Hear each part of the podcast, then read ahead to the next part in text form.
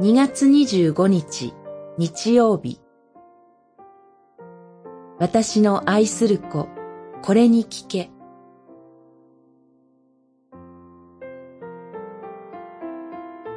マルコによる福音書9章2節から9節。すると雲が現れて彼らを覆い、雲の中から声がした。これは私の愛する子、これに聞け。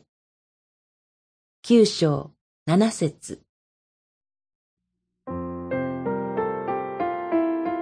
服が真っ白に輝いた主イエスが、そこに現れたモーセとエリアと語り合います。その光景を三人の弟子たちが目撃します。そして、あなたはメシアです、と告白したペトロは、恐れながらもイエスに向かって、主イエスとモーセとエリアのために仮小屋を建てましょうと言います。そこに雲が現れ、彼らの周りを覆います。雲は神の臨在の印です。そして雲の中から声がしました。これは私の愛する子、これに聞け。この言葉は、主イエスの洗礼を思い起こさせます。神は、これに聞け、とおっしゃいます。これは、唯一の神の御子、イエスの言葉を聞け、という意味です。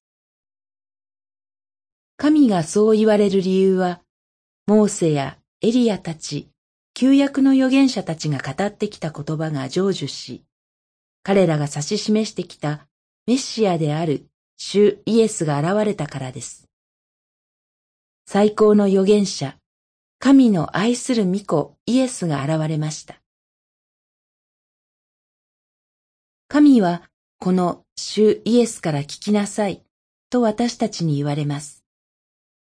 今やこの御子は天におられますが、主を礼拝する主の日に、精霊を通して私たち一人一人に必要な霊の糧となる言葉を語られるのです。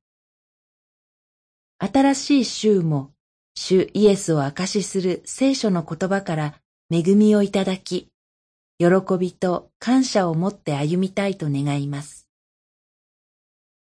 祈り、父なる神よ、聖書の言葉を心の中心に置いて生きることができるように強めてください。